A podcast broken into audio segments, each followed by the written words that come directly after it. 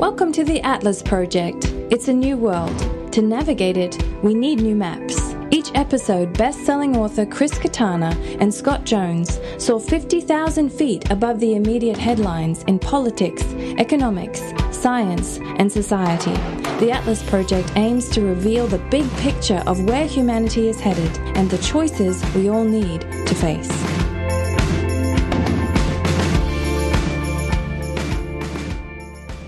Chris, good day to you, my friend. Da, da, da. We need we need entrance music for you. I would love entrance. Wouldn't that be like yeah? Is that a certain like? Does one have to achieve a certain status in society before society decides that you know we got we got to give this person entrance music? There was a movie where James Garner and Jack Lemmon played ex presidents of different parties. Okay, And they were like lost or something. It's like some kidnapping. It's a wild sort sort of film, but it's a comedy. But they talk about how they both had this experience of hearing "Hail to the Chief" played, and they're like, "Did you make words up for it?" Yeah, and the one guy's like, "Yeah, my words were "Hail to the Chief, he's the chief and he needs hailing." And James Garner's like, "Mine, wa- mine was "Hail to the Chief, if you don't, he's gonna kill you." uh, kind of grim. I guess whatever whatever kind of gets you gets your blood pumping. I guess. Yeah, I wonder if Trump has things that he's thought of. I don't know. I I'm pretty sure, but I doubt it. You know, I doubt it rhymes or you know is you know kind of keeps the beat or anything like that. It's probably just huge. Mm. Uh, what's he been up to? So, my friend, yeah, we want to talk about conversion today a little bit. You know, so interesting because I mean, you have uh, you. Ha- like you are much more um, steeped in and actively participating in um, the world of faith and religion. And you know, I, I, I actually, you know, I come at the world from a in, in some ways, ironically, given that my father was a Catholic priest, but I, I come at the world from a, a bit of a more secular mindset. And yet, what's been interesting for me, uh, the journey that I've been on the last, I guess, couple of years, you know, thinking about how the world is changing and how society needs to change in response to you know all of these drivers of some pretty fundamental shifts in information and economy and politics and society that you know the more i think about it and talk to people about it the more i realize that you know all of those kind of systems out there that people talk about fixing are also embedded you know inside us in our ways of seeing the world, in what we pay attention to, in our values and habits and behaviors. And so ultimately, we are upholding them all. And any kind of, you know, dramatic transformation in, in the system. Anybody who wants to change the world, really, who was it? Was it Gandhi who said, you know, be the change you want to see in the world? I feel like I've Yeah, finally come Michael to a Jackson said you got to start with a man in the mirror. Although Michael Jackson's legacy, so maybe maybe it is might have needed to do a little more. Of. I, maybe maybe Gandhi did get it from Michael Jackson. You know, sometimes sometimes we're confused about the source of these quotations. Like what was it, Marianne Williamson? And it came out that you know there was this quote that was classically ascribed to Nelson Mandela that you know our our greatest fear is not that we're powerless, but that we're powerful beyond measure. Yeah, yeah, yeah. And, and apparently that was her. So I didn't. I didn't. may- Maybe maybe the whole be the change Look you want to see. Uh, yeah, maybe Gandhi ripped that off from from Michael Jackson. Could be. But uh, anyway, I get it now. I like it. And so for me, you know, what's what's shifted in my mind, or at least what I'm, you know, chewing on, is whenever I hear out in society people use the word transformation, which is like become the word, right? Because I guess change isn't big enough a word. There aren't. It's not enough syllables to really capture the the scale of change that people feel is happening. So we need to we need to, you know, glam it up a bit. So we don't say change anymore. We say transformation. But you know, this last week, every every every time I've been hearing that word, I've I've in my mind I've been wondering, but is it more is would it be closer to conversion? What needs to happen? What ought to happen? And and as soon as that clicked in my head that oh ha I thought, well, I got to ask Scott about this because I feel like this is your territory, much much more than it is mine. I mean, you've clearly you've clearly been through a few. Yeah, I have. I have. I, I feel like I've helped people through them. Yeah, it's interesting. I mean, I think that it's funny. I mean, I could just tell you the story. That, like, Yeah, I've tell me the story. a few times, but I was a kid and I was probably like in the fourth or fifth grade or something. And these two kids I, I used to play with were older than me. Like they were in middle school. They were like two years older. Ryan Green and Tommy Bachman. And Tommy was like the smartest kid I knew. He was pretty good at baseball. He could throw a curveball. He knew algebra. They both went to middle school, so they had like what you have seven teachers in your own locker? That just doesn't exist. I mean like it was so these were like men of the world to me especially tommy. And one day we were like playing army or something on an october afternoon like we had our little toy guns in the woods or something. And tommy in a kind of a judgmental way or something but he, he was part of a fundamentalist bible church in the next town over which i i mean all of this was exotic to me. And when i say fundamentalist i don't i don't mean it in a in a i'm using it in the technical term like I, there's What a, what is the technical term then? well, there's a there's a footnote in a book, a 600 page book about epistemology, warrant and belief by Al, Alvin Plantinga, and he uses the term fundamentalist early in the introduction. It's a pretty big Oxford Press book, and there's a footnote, and he says. I use this in the technical term, not the academic term. When you call someone a fundamentalist in the academy, it usually means something akin to ignorant some bitch. S U M B I. So I don't mean that. I mean, yeah, like, that is much more of an academic term, isn't it? uh, he probably was part of a, a very conservative North American Christian church, which was kind of separatistic. It was not, it, you know, it was sort of, it believed in sort of the imminent return of Christ and a, a sort of particular way of reading the Bible that, that is not the sort of majority tradition in the Okay. West or something, but it's, but it's become very popular the past 200, 200 years or so in certain circles. And he told me that I would be saved if I accept Jesus as my personal Lord and Savior. And if Tommy told me anything, I would have done it. And I remember I ran home oh boy. like three doors down, and my mom stops me, you know, boy running in the door. What, what are you doing? What? And I'm like, we didn't really go to church much. We were members of this Methodist church, but we didn't really go very often. Uh, so I'm just like, uh, uh, do you know, Tommy Bachman told me if you accept Jesus Christ, your personal Lord and Savior, go to heaven when you die. And my mom goes, yeah, I knew that. And I was like, why didn't you tell me? And I ran up. I really said that. And I ran up and I Don't you think this door. is important information to be Exactly. to I was like, why, why are you holding it? So I, I, I, I thought this isn't personal enough. So I, I closed my door and then I got in my closet and I prayed and I had this kind of weird, almost mystical experience. And I'm not akin to those kinds of things. I know people that I really believe uh, in from several traditions have those. It's not, but something happened to me. And it was a long time developing that. And I, you know, the faith I developed was nothing like Tommy's. I mean, I'm, I'm sure we're, I mean, I think he's, he went to a fundamentalist college and I think became an accountant and stuff. And I mean, I, but I, so we're just not, uh, you know, I know some people that still know him and I, but, but I, I, that was something real. And there have been multiple sort of m- smaller conversions that have been emotional and intellectual subsequent to that, like that, that charred my path. But that's sort of like, I, I did, I wasn't raised in a family where religious faith and, and a kind of vibrant religious faith that interpreted your life was was expected or prized or encouraged. So that was a different kind of thing. But you know, I think though that for any conversion, significant conversion, religious or or or otherwise, I think three at least three things happen, right? You you have whatever you're converting to has to be intellectually plausible. You you have to be it has to either fit into your existing sort of plausibility structure or you have to be willing to change your plausibility structure to accommodate the new beliefs, right? So there's one part that's Okay, th- intellectual. th- so this is already really interesting. That so, and and you list it first. So part of it,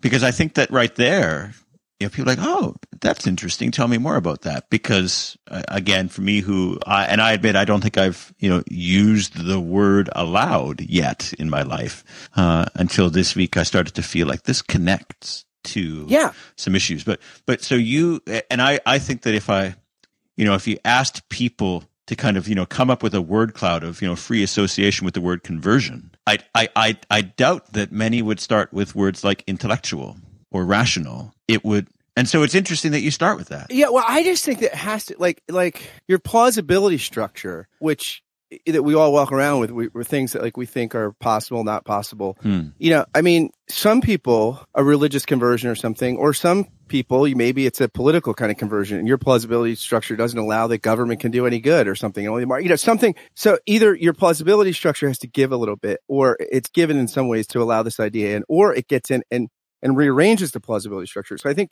some of it is intellectual. Some of it is existential. So it's something in your life. There's, there's a season in life where the change can take root where it couldn't before. This is why, you know, the kind of village atheist thing or talk about the, the problem of evil is the, is the, is the sort of Achilles heel of religious faith. Well, yes and no. Cause I've seen just as many people brought to faith through suffering and, and tragedy and evil as turned away from it. You know, so it depends on mm. how you hit it, you know, mm. like it, it's so, so I think there's an mm. intellectual and existential. And the third thing I think depends on how like you hit it. Yeah. Yeah. It's the sociology of knowledge thing. Like you become like, we know this, like from a lot of 20th century social science, you, you become like the people you like, hang around with in your tribe. And so oftentimes it, there's this social component too, the people that you admire or connect with have these ideas or, are part of this way of being or way of thinking or way of walking in the world. And because of those relationships, you, you actually, the, the conversion can be fostered. It's funny because people say, like sometimes to say, well, you know, if you weren't born in the United States, uh, uh, you know, if you were born in, in, in, Tibet or something, you probably wouldn't be a Christian. I would, yeah, well, if you were born in Madagascar, you probably wouldn't be an atheist. I mean, like there is there is a social dimension. It's not hmm. determinative. Hmm completely, but it, it, it's, it's a huge sort of gravitational pull there relationally and sociologically. So I think hmm. when a conversion happens, hmm. whether it's religious or whether it's a radical sort of political or worldview kind of shift or something, it's usually an interplay of those three things. There's a plausibility structure that's, that's, changes or, or allows something in that it didn't allow before or never considered. There's an existential sort of priming of the pump where that can happen. And usually there's some sort of social influence where some people have, have, you know, it's really interesting. You look at the history of the early church. It grew by, for the first several, several centuries. It's something like 30% a decade, which is a, just astronomical. What, I mean, sorry, what grew it? Oh, the early church. the early church. Right. Yeah, it grew like, but mm. some of it was just like they, you know, the plagues would hit, right? And even like one of the big plagues, Galen the physician is leaving town and you see Galen leave. Oh shit, you know, this must really be bad. But actually it wasn't that bad. And if people just got taken care of, it's like severe flu sometimes. If they just got taken care of, they would recover. And then the Christians often stayed to care for the sick when no, everybody else fled. Hmm. And so then when they got better, the plague ended, there were all these new Christians just because they were the people that were around and were taking care of them. All right. Well, why'd you do this? So, so I think that, that those three things, and and they did they interplay differently for every for different people. I think for some people the social thing is more determinative. Other people the existential, other people the intellectual. There's always an interplay of all three, but often one is at the forefront or something. And so I think that's how like conversions tend to happen, hmm. right? Like that's hmm. how shifts. And then like I'll just say one more thing because I was thinking about this because you primed the pump for me. So I, I this one last story I'll tell from from Western history of Western civilization. So in, you know, when the Roman Empire gets sacked, right, at, in the, uh, I guess like we're talking like turn of the, of the fourth, fifth century, there's some like reactions to this. There's, as, you know, in the early fourth century, when Christianity becomes mainstream and Constantine. Right. Kind of the state religion. Right. He, he enfranchises it. In, in, in a century, it goes from being a marginal kind of thing that was odd to something that's the mainstream normative thing. And there were a lot of people that were really critical of, of that because they're like, well, yeah, it, it really took something to be a Christian before. And now, you know, it, it, we don't have enough priests to even baptize everybody. You know, they thought, well, the church is becoming kind of watered down. Hmm. And there's hmm. this one guy, Sylvanus, like, so when the empire started to teeter and, and when Rome gets sacked, guy, this one priest, Sylvanus says, because a lot of people said, well, see, when we weren't Christians, the Rome was impregnable, but now because we turned to Christianity, the gods judged us. And Sylvanus like, no, no, no, no, no.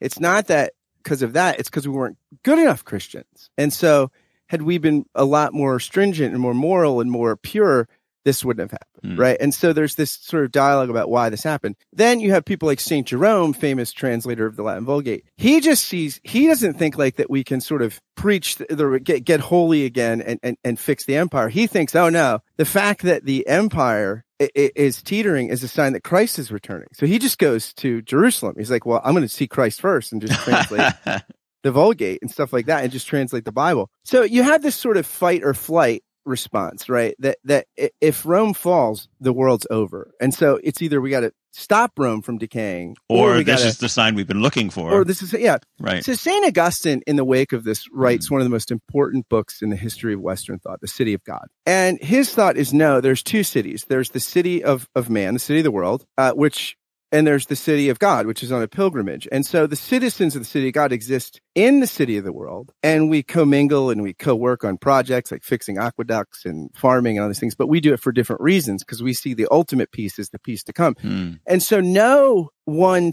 empire, right, is really the city of God. That can only be brought at the at the fullness of time, the end of history. So he kind of thought we're always in a pilgrimage in this life. And he thought, well, who knows what'll happen? Maybe Rome will recover, maybe we won't. If we don't, then we'll have to Christianize our new masters. And so Augustine comes up with this philosophy of history that makes space for massive societal change, not shipwrecking the faith and not and not Hmm. keeping the faithful trying to whip up yesteryear uh, in a sort of morality play. Right. He almost he, he- almost divides human history and says there's two histories going on here, and one is kind Yes. of secular and one is spiritual. And and the spiritual one goes on and has to, you know, interact with the secular, but but you know, periods of collapse or flourishing in the secular world are are, you know, I, I guess just change what the what the current emphasis of the project of the spiritual right, exactly, pilgrimage is. exactly. So, yes. Hmm. So he comes up with a, a sort of way of looking at history Hmm. that keeps the faith going to today. I mean, like it wouldn't, I mean, Augustine is so, you know, Thomas Aquinas quotes in the Summa quotes Augustine 2240 times or something and never disagrees with him. Uh, like, I mean, so, I got, but Augustine laid so much of the seed bed for so much of Western intellectual history. Hmm. And, and that's a conversion. Like, I mean, he had, and it's funny because you can hear of Augustine's conversion in the Confessions, which is amazing.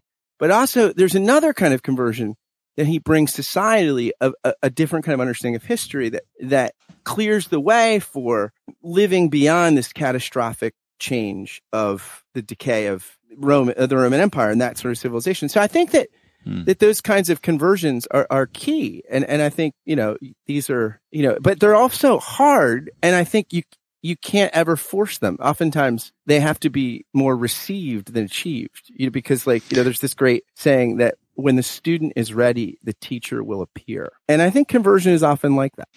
Hmm. Because it's interesting. I mean, so I've got a thousand questions now, um, and I don't know in what order to ask them. I mean, one, I guess, on this last note about you know, do you receive it? Do you achieve it? And the question I had written in my mind, well, no, I'd written it down in my notebook about five minutes ago, is, um, you know, how do you convert? People because there is also this kind of you know it's it's a pilgrimage of my own making or is it a project upon people? Uh and it, i mean it sounds like um and i guess my starting point would be to assume that that it's actually there is there is no the only true conversion is one that we make ourselves that you know a forced conversion you know to be converted to something is is is is you know it may be about the adoption of the of the trappings of it of the wrapping of it but it it it's it's not but the conversion is somehow a a, a profoundly inner process as well and so so i don't know that's just a, a Yeah, thought. it has to be because so much. I mean, But- because I think conversions are so dr- often disorienting, right? And Mm-hmm. and so you don't usually undergo them completely willfully, although not in constraint. I mean, not that someone converts forces you to, but I'm saying your life is such that Hmm. the ground starts shifting. Right. You just said there's this existential aspect to it. Yeah, yeah, and you can't force that on somebody. Hmm. Like, like they have to for real deep conversions. Again, they're more received. Hmm. They're they're they they they can't. You know, you often it's hard to account for. It almost feels like you it you were you know like Stanley Hauerwas, the great ethicist at Duke, says great traditions. You don't feel like you chose them. You feel like they chose you. And I think there's something to that. I suppose then the next question that I have is so I I now so I've never read Augustine, The City of God. Sounds like I need to. You, might have to. It's a very long book. Yeah, I would say you could skip the first at least 12 chapters and be okay. Because the first 12 chapters are like, he's basically going through all the sort of deficiencies of the ancient religions and philosophies and why they're not adequate. It's amazing because a lot of the stuff, like there's this guy Varro who chronicled all these ancient religions. And Varro, we don't have Varro's work. We just know Varro from Augustine. Okay. Like, Well, there's a lot it. of that in- So it's, yeah. there's a lot. Book, is a political scientist, book 19 is where you want to start. Okay, good. Thanks very much. I put that in the show notes for me because I'm only going to have time to read that. But uh, like, so now I'm I'm fascinated with this this move, this philosophical move that he makes in the history of Western thought to kind of almost like give us another dimension in which to play in.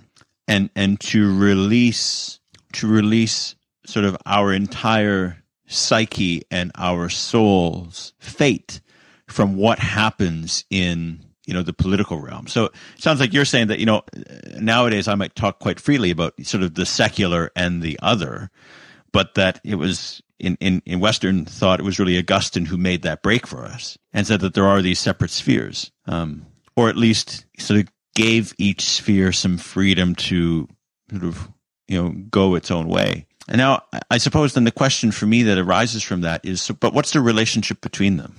And and you know to what extent is is conversion involved in in helping us i think maybe to because uh, you talk about uh, you know this existential priming of the pump that needs to happen and you know the intellectual plausibility of it and the social influence. And it seems to me that there is something in the tension between these two that that conversion almost tries to be like the radical reconciliation of the tension between sort of what is happening in the world, in my world, and what is happening in in my inner world, right? Sort of the the outer world and the yeah. inner world. I wonder. Yeah, hmm. yeah, and I mean, I think for Augustine, what he offers, which I think is still something I think is helpful, and I, I find it orienting. Like he thinks that you know, you because you're on this pilgrimage, you participate. You're neither a sort of withdraw person, like the sort of Amish or the sectarian fundamentalist, and sort of hey, the world's going to hell in a handbasket, right? Nor are you the kind of crusading evangelical you see in America right now with Donald Trump and the moral majority, both of those are sort of they don't hold the, the tenuous pilgrim nature of things. That, that that one is sort of dismisses the world and the other sort of makes too much of it in the sense of, you know, I mean, if it's interesting if you ever have a friendship that where you have to cut off the friendship because the, the friendship, the person, you're just too much for them. Yeah. I was, I was, I was actually, this is, this is good that you bring this up. Our last Yeah, because the thing is, like, if a friendship or a dating relationship, if if it becomes more than it possibly can, you lose not only deep transcendent things, but you lose the, the penultimate good that friendship itself can be when you try to make it an ultimate good. And so for Augustine, you know, one minimizes the world too much and, and, and its significance, and the other sort of makes everything an ultimate good rather than a penultimate good. So Augustine sort of eh, advocates a, a sort of loving the world and being and seeking the world's good as loving neighbor and loving God and all these made, and yet not override. There are certain things, like for instance, my prime example is torture. There's no, there's no peace that torture preserves that's worth doing because the cost to our soul to do it is too ultimate, right? Like, so, mm. so security is not an ultimate good. It's a penultimate good, but there are things we ought not to do for security to secure our well-being. Mm. And so, yeah, I think that's, that's really been helpful to me. But, but on a, on a parallel kind of thing, I, I'm always interested in, in conversions of any kind. So like, you know, when you listen to somebody like Charles Krauthammer, died, blessed memory recently, but a sort of liberal sort of guy in the 70s psychiatrist who became a sort of neocon, you know, and, and, and became one of the leading sort of conservative voices in the commentariat. That fascinates me when that happens, right? When you see somebody switch. Right. And so I like realized that. that. I had my entire intellectual framework was just wrong. Yeah. Oh, and, and I'm going to flip this way because I really think that there's a greater good in taking the other side of the argument that I've been arguing for for so long. Yeah, and that's, that's always interesting to me. Those mm. people are always so intriguing to me because I think it's so hard to make a shift like that. And usually the stories are so interesting. It, it's interesting what happened on the ground Right. Like what know, was the, the crisis the there must have been. Yeah. Yeah. To lead to that. Especially when if you've been sort of on one side of an argument or a position for so long, then, then you have a society, uh, you have like a social affirmation around you, people who share that view, who support it to, um, that, that insulates you from the, you know, the, the, the counter arguments and, and, and that raises the the personal cost to then um, you know change change your view, change your politics because you're you know you're turning friends into enemies inevitably when when you do that. Yeah, I think you know th- so that's very interesting because you know as, as you think about a lot of I think the the tensions in in societal systems in the world today. Um, you, you, you get a lot of fixed positions on things, right? I mean, to be very crude and sort of Marxist about it, you got kind of, you know, labor's view on these things like automation. And you've got capital's view on these things, right? Maybe you've got government's view. And, you know, if you're in one of those camps, right? If I'm sort of, you know, head of a large corporation or if I'm head of a labor union or something like that, it's, you know, my position is pretty fixed. And, and, and, and the costs of flipping, you know, as a CEO to say, you know what, uh, you know, these people are right. Like we've just got to stop replacing people with machines because the big picture, if we all do this, then no consumers are going to have any money to spend anymore and we're all going to be screwed. or Yeah, right. or or for the union to say, you know what, like you know, those guys on the other side are right. I mean, like the union model is stuck in the industrial age, and it's an entirely new world, and we've got to we've got to blow up the whole system and reconfigure where you know where um, decent work is guaranteed in in our society. And and and both of those you know there's there's so much validity to explore um on both sides of that. But but you know it, there is so much cost associated with um the kind of conversion you know the ideological conversion let's say that that would represent. You know me as a china scholar i can think about you know within you know mainland china. I mean i i, you you can imagine if you're sort of a senior party executive if if if you decide that no you know there's just some things that we're doing here that i just think this is fundamentally wrong. I mean i get it but i also just completely can't accept it and support it anymore. Well you know there you know to to to convert ideologically is the costs are so high right? It's not just a i mean for sure your job is over. You're probably going to be imprisoned. I mean but also your family. I mean there's all sorts of penalties and sanctions against you by the community that supports your perspective. And yet we live in this moment where it seems that you know we do kind of need to take you know long hard honest searching looks at you know the other perspectives on this world that we're in um, and and and you know well and look at it until we can see like what what is the truth in there that maybe I need to bring back um, Yeah, yeah. And I think one helpful metaphor for me about this is like, and I'll go back to something that I think that I, I generally think of it in religious terms, but I think it would apply to any kind of conversion, intellectual, you know, worldview kind of thing. Like there are, and I'm thinking this is usually fundamentalist Christians, but I guess not exclusively so. This, but most of the time I see this in pretty conservative Christians. Their worldview, their belief system is like a Jenga game. You know the game Jenga where you, you start piling these wooden pegs and you pile up a tower. And then what happens is once you use all the pegs, you start pulling them out, right? And make it higher and higher. And the person that loses is the person that pulls out the peg that topples the wooden tower. So, so when, when you use all the pegs, right, it gets pretty fragile. And I think any one peg then could topple the tower. A lot of conservative Christians I know, very, not, and that sounds stigmatizing because a, a lot are very sophisticated intellectually and stuff, but there's a kind of fundamentalist conservative sort of Christianity where the people, every single belief is like a peg in the Jenga game. Whether it's whether Jonah was literally swallowed by a whale, the age of the earth, the resurrection of Christ, Okay. love of neighbor, okay everything. you pull any one of them and the whole thing topples down and the whole thing can topple, right? Hmm. And as opposed to kind of like Hmm. I try to, I hope that sort of the way I put together stuff is a lot more like a wedding cake where like the stuff that like is the foundation is at the bottom, right? Some things I believe about God and Jesus. Then there's like other stuff like, you know, and, and as you get further up, you know, the layers get smaller and less foundational so that, that, that there's, you can play with those middle and higher layers and still remake the cake as opposed to the Jenga game. Once one thing, you can't really change it very easily, right? And so I think that, and I think that that's the case for a lot of our Hmm. s- ways of seeing in the world. Like, what are things that we believe that are pretty core commitments that we, we could we could change, but we'd have to bake a new cake? And what are things that we actually are not as essential and could be remade and still be a remade cake, but still have the same layers, so we wouldn't have to scrap the whole thing? And that kind of indication, I think, that kind of sort of inventory, if we have the moments where we can take it because we get a glimpse of, of, of these things, that enables us to bracket some things and be open to sort of at least smaller conversions or at least having our own sort of world view and, and way of seeing and being in the world changed a little bit without scrapping the whole thing. Hmm. And sometimes you just do have to scrap the whole thing. But I think that's sort of kind of, you know, what are the baseline things and what are things that are a little more tangent, tangential that I can play around with and it's not the end of the world. I think knowing that kind of stuff is helpful. Hmm.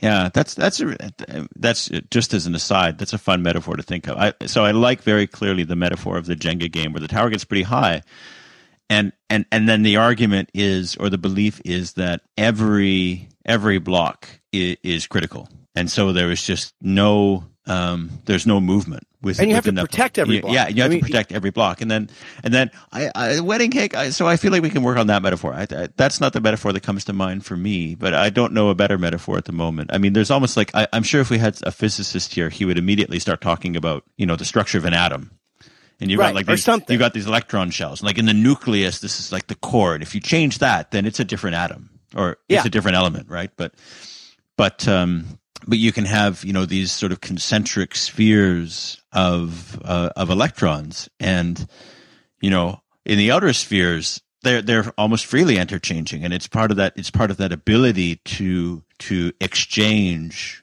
uh, with others that enables you to form these interesting bonds and relationships and molecules and kind of more con- so so maybe that would be a metaphor or just something around I remember, and again, I know I've talked about him before, but uh, there's an Oxford political theorist, Michael Freeden, who wrote this book called, I think it was called like Ideology and Political Theory.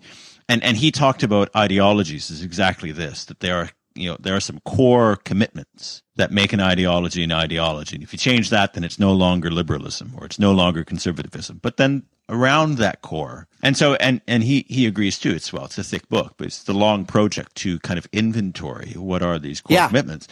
Um, and then outside of that core, there's a lot of kind of like adjacent concepts, right? Which, you know, are kind of, they're, they're related, you know, they're, they're logically related to the core, but they're not necessary in the same way. And so, you know, that's where you tend to get a lot of evolution in, you know, what does it mean to be a liberal or what does it mean to be a conservative is in, is in sort of some exchanging and evolution of the, the kind of the wider sphere of, um, of related commitments. And I think that, you know, logically that, logically that makes sense for people. And then what becomes really, really difficult, I think, is to, is to see the difference, right? That, okay, you're threatening me on something, but that's okay because it doesn't threaten me in a deeper way. Um, in a, in a very practical way, like I see this a lot in, in business meetings. You know, if you got like eight people around a table and you're trying to decide, so what do we do? And, and I think that, you know, it, I think we're cultured into it to like to argue every point. And, and there's a kind of, you know, there's often a meeting culture. Well, if we just talk about it and argue about it long enough, then we'll all come to agreement. And, you know, what you find in, in practice is a lot of the time agreement is way too strong and objective for a meeting. Like if agreement is you and I need to have to assign the same priority to this list of things, we might never get there. Uh, and so, you know, when I get into these meetings that go on forever and ever and ever, I, I usually talk about, well, okay, like let's let's clarify what are we trying to get to here, and and and and I don't think we need to get to full agreement. I think that what we're trying to get to is alignment. And for me, alignment is, uh, look, you know, if I've got a list of things and you've got a list of things, as long as the list is the same, I'm pretty relaxed about what you've ranked number one and what I've ranked number one. As long as I know that you're not going to undercut me if I go and do three, four, and five, or if I do my number one first, as long as it's on your list, that's fine. So we don't have to have complete agreement in every respect. It's enough that it's enough that we we go out of this room willing to support one another in doing these things, and then we can kind of we can kind of move on. But I think that there is just, and I, I see it like in, in that very practical example. We we don't have um, an instinct, a habit of asking ourselves, you know, how strongly do I need the world to agree with this versus how much am I happy to go along with? Do you know that book Good to Great by Jim Collins? I know it. I, I've probably read it at some point, but it's been a long it's time. It's such a great book. Okay. You know, it's basically I think he was at Harvard Business School and they're studying yeah, the like what made great, great, companies great. corporations compared to good ones. Not great to bad, but but what's the good corporation and what's the great one? So what's the one that consistently outperforms even it, the good people in its field? And you know, he found that one of the things they all had in common was that they were able to get this flywheel kind of like the kind of that in the center of these three circles, right? Like one was like what are, what are we passionate about? The other was Mm. what can we be best in the world at? And the other was what drives our resource engine? Like how do we make money or profit or this or that? And in the center of that, and he would talk about like Walgreens wanted CVS was the good pharmacy, Walgreens was the great one. And he said Walgreens decided like they wanted to be the most convenient drugstore. And they had all these like food counters in some of their stores. They got rid of them all because it didn't go with the most convenient drugstore. But they would spend like $2 million to move a Walgreens from the middle of the block to the end of the block for six parking spaces or seven, because that's convenience. So they would, you know, th- so they would just like, they were able to sort of hone in on, on some things that were essential to who they were and other stuff was adiaphora. And, and that kind of, I mean, because then there's more room for agree, agreement, uh, disagreement, right? When you have a, a, a, smaller list of what the essence of the thing is. Right. I love that book. I got to reread it. It's great. I, it, it's so helpful. it, it's so it's incredibly helpful. Where so and what what got me onto you know really wanting to spend an hour and talk to you about conversion is that I think that right now we're in a moment where there's just a lot of conversation in the world about what needs to change out there, and I, I and and there's definitely some. I'm not saying there isn't, but I don't feel that enough of us, enough of the time, when we talk about a change that's needed out there, are also like fully thinking and understanding that it also what I'm what I'm asking the world to change out there also implies a change in me. Yeah, and and and I think that that's that's the helpful work, at least in my um, thinking about these issues right now. That that talking about conversion maybe helps me to do is to to recognize that that there is this uh, dualism in our reality, and I can't change the world without I can't change the world without changing myself. I mean, I think that you know this. So this uh, Gandhi quote about "Be the change you want to see in the world." I mean, it just sounds lovely, and you know, and it starts with you, and so you know, you can model those changes. Um, and I, I don't know how to complete the sentence, but I feel like even you know I've I've you know there was probably a time when that was in my signature line like 20 years ago or something like that, and and at the time I don't think I fully appreciated that that was that was actually a, a pretty you know deep statement about what reality is, and I, I mean there's a lot of I think you know sort of righteous warriors in in in society today uh, and I, I, think that that's an important archetype and does all sorts of uh, things to create energy and, and, and, and useful mutation in society. And that's wonderful. Um, but I think a lot of it too is very externally oriented. And, you know, you need to change and you need to fix and, you know, you guys are all doing this wrong. And, and I, I, I think that there is, I think that the next evolution that has to happen is a kind of, um, uh, now I'm going to say things I don't know that I really think, but you know, like an equal violence upon ourselves. And, and maybe that's way too strong a word, but you know, some of the stuff that you talked about in, in sort of what are the criteria for conversion and how, you know, you, you almost, you don't do it willfully. It sounds like you're kind of suggesting that in a way it, it is a violent act upon the self. Maybe not in a masochistic way, but in a, you know, you were probably happier before, before you realized you needed to undergo a conversion. yeah, there's the, it's it's really interesting. There's this great quote by Carl Jung. It's from Memories, Dreams, and Reflections. Of course, the great Swiss psychoanalyst. Uh, he says the acceptance of oneself is the essence of the whole moral problem and the epitome of a whole outlook on life. That I feed the hungry, that I forgive an insult, that I love my enemy in the name of Christ. All these are undoubtedly great virtues. What I do unto the least of my brethren, that I do unto Christ. But what if I should discover that the least among them all, the poorest of all the beggars, the most impudent of all the offenders, the very enemy himself, that these are all within me, and that I myself stand in need of the alms of my own kindness, that I myself am the enemy who must be loved? What then? As a rule, the Christian's attitude is then reversed. There is no longer any question of love or long suffering. We say to the brother within us, raca, which means kind of anger, and condemn and rage against ourselves. We hide it from the world. We refuse to admit ever having met this least among the lowly in ourselves. I, I think that is so profound because I think if, if you, it's funny, I was recently talking to a lawyer who's an atheist and we were and we're you know fond of each other. I was just going to say, what did you talk about? well, we're talking about what we both think is sort of so important is two lessons that really change reality when you realize there's almost nothing you can control in this life and when you can forgive and accept yourself. And those two things, if somebody realizes there's very little they can control, because most, I think the opposite of love is control. And most of our anxiety, a lot of our anxiety is managed by attempting to control things. So if I tell a story where they're the people that are wrong and we're the people that are right, automatically I've, I've gotten some control over, it's a false and superficial kind of control, but now I've created a story where I'm kind of important and, and, and control the players. Right. And that, you know, so show me somebody that really fights that tendency and show me somebody that can accept themselves, not in narcissism, but really accept themselves warts and all, right? Sees themselves in their frailty, fragility, the good, the bad, the ugly. I don't care what their ideology is. They'll probably be somebody that is a blessing in the world to be around. like, like show me somebody that needs to control things and can't accept themselves for, you know, something like who they really are. That's Hmm. probably a tough person to be around, even if I agree with them on a bunch of issues. Very interesting.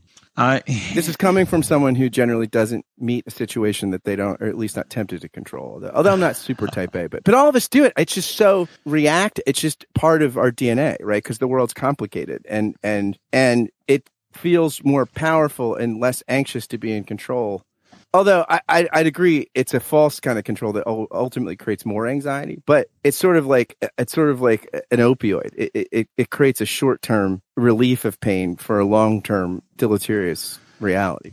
and so I feel like you know it's interesting you you talk about Carl Jung because he realized how you know to some extent uh, every generation needs to kind of you know like up figure it all out right you you can't just you can't just sort of read it and receive it and know it. Um, that you know most knowledge just cannot be um, codified and transferred through like books and letters and documentaries and TV specials that that when all we're consuming is the output in in some ways we're we're kind of just eating the scraps left over from the banquet.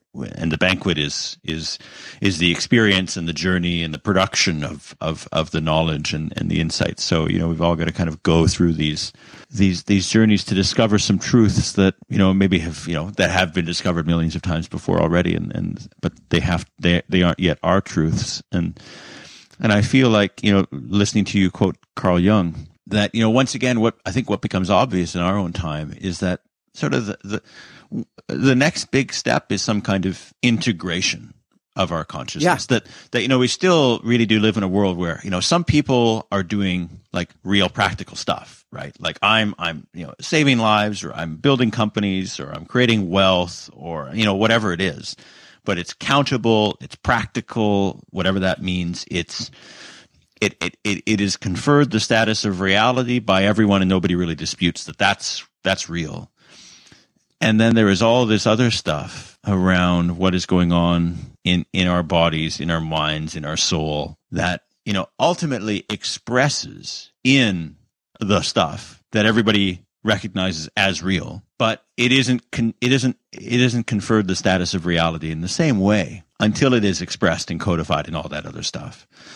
And and and especially in a moment like now where where so much of the conversation and attention seems to be changing the stuff out there, you know, somehow achieving an integration between the two. I mean, that's got to be one of the big, big, big, big, big, big projects. Um, just in, in, in human consciousness over the next, you know, like not 10 years, more like probably a couple of hundred years. Like that that i think is sort of our renaissance project that right now we're kind of you know it still is disintegrated right? Like so we're getting like people are into yoga and into meditation and mindfulness and all this stuff but but but you know at most kind of work on ourselves and to change our reality not really seriously because you know very few people i think do it with the belief that if i'm doing this you know this meditation i'm i'm fixing the world's problems out there um, we just don't have any kind of uh, any kind of belief framework or even conceptual framework to understand how those two things are really related.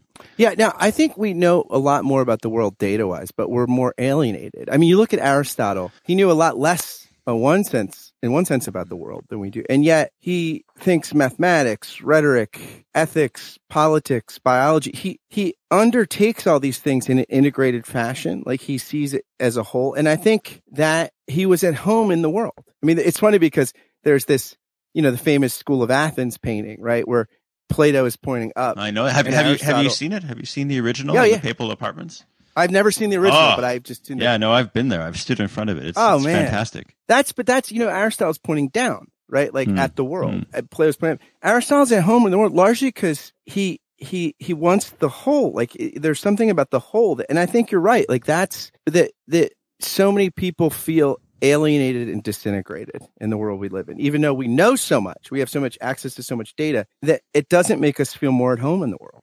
So data, uh, this this will have to be another big conversation. Um, so I've been doing more and more work with a friend of mine who is AI scientist. Um, we do a number of workshops with the Ministry of Defense here in the UK, just helping them wrap their head around artificial intelligence and what it means and stuff like that. But but uh, but at the core, he's a data scientist, and and so we have these like long philosophical conversations about about data. And you know, I think any educated person has kind of, you know, knows or at least has heard this trope that you know data is biased and and and and and, and so we can't just um, rely upon data, but there's a reality beyond the data. Uh, and and he has a very concise way of describing it. He says that you know data. Anytime you're producing data, you are you are simplifying reality. That that any any collection of data, any production of data is a simplification. You're you're capturing a piece of something and and saying I'm going to pay attention to that. So it's a simplification. And then what we do with that data is we generalize. So anything that's data driven is a process of simplification and then generalization. Now, what is that process? That's basically stereotyping, right? right? What is stereotyping? Yeah. It's you simplify, you know, all white people, you know, so what, he's a white person, Scott, and then you generalize. So all white people are podcasters, I guess, right? Yeah.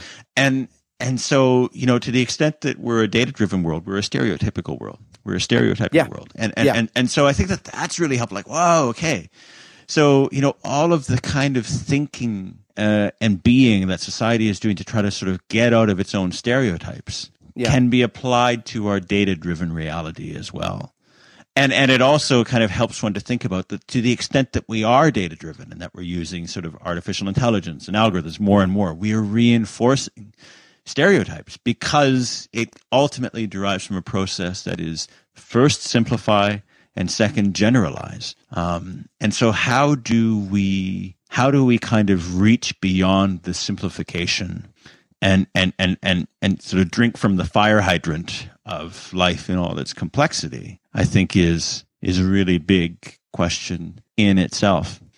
And yeah, and I can't. I I, I want to make some kind of eloquent eloquent tie a bow and how that relates back to to um to conversion. Um, but maybe maybe part of part of I think the the the process of conversion that that I guess we all need to think about is is is really just this kind of fundamental question of um, how do I integrate sort of um, what is going on in my inner world and what is going on in the outer world? And and, and, and like how do how do I be present to kind of the full awesome enormity of that question?